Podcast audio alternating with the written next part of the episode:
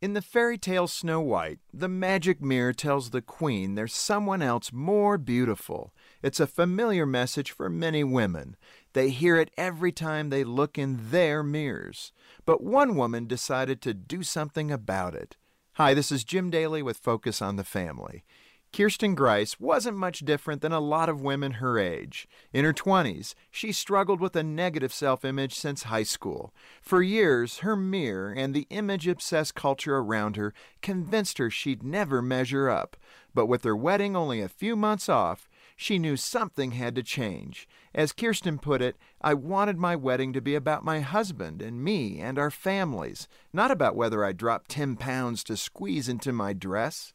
So she took a radical step to fight her poor body image. She chose not to look in a mirror for a full year, not even on her wedding day. She admits the idea isn't for everyone, but it taught her to value herself more deeply than by her looks. Studies show women look in mirrors an average of 70 times a day, so swearing off mirrors entirely probably isn't realistic.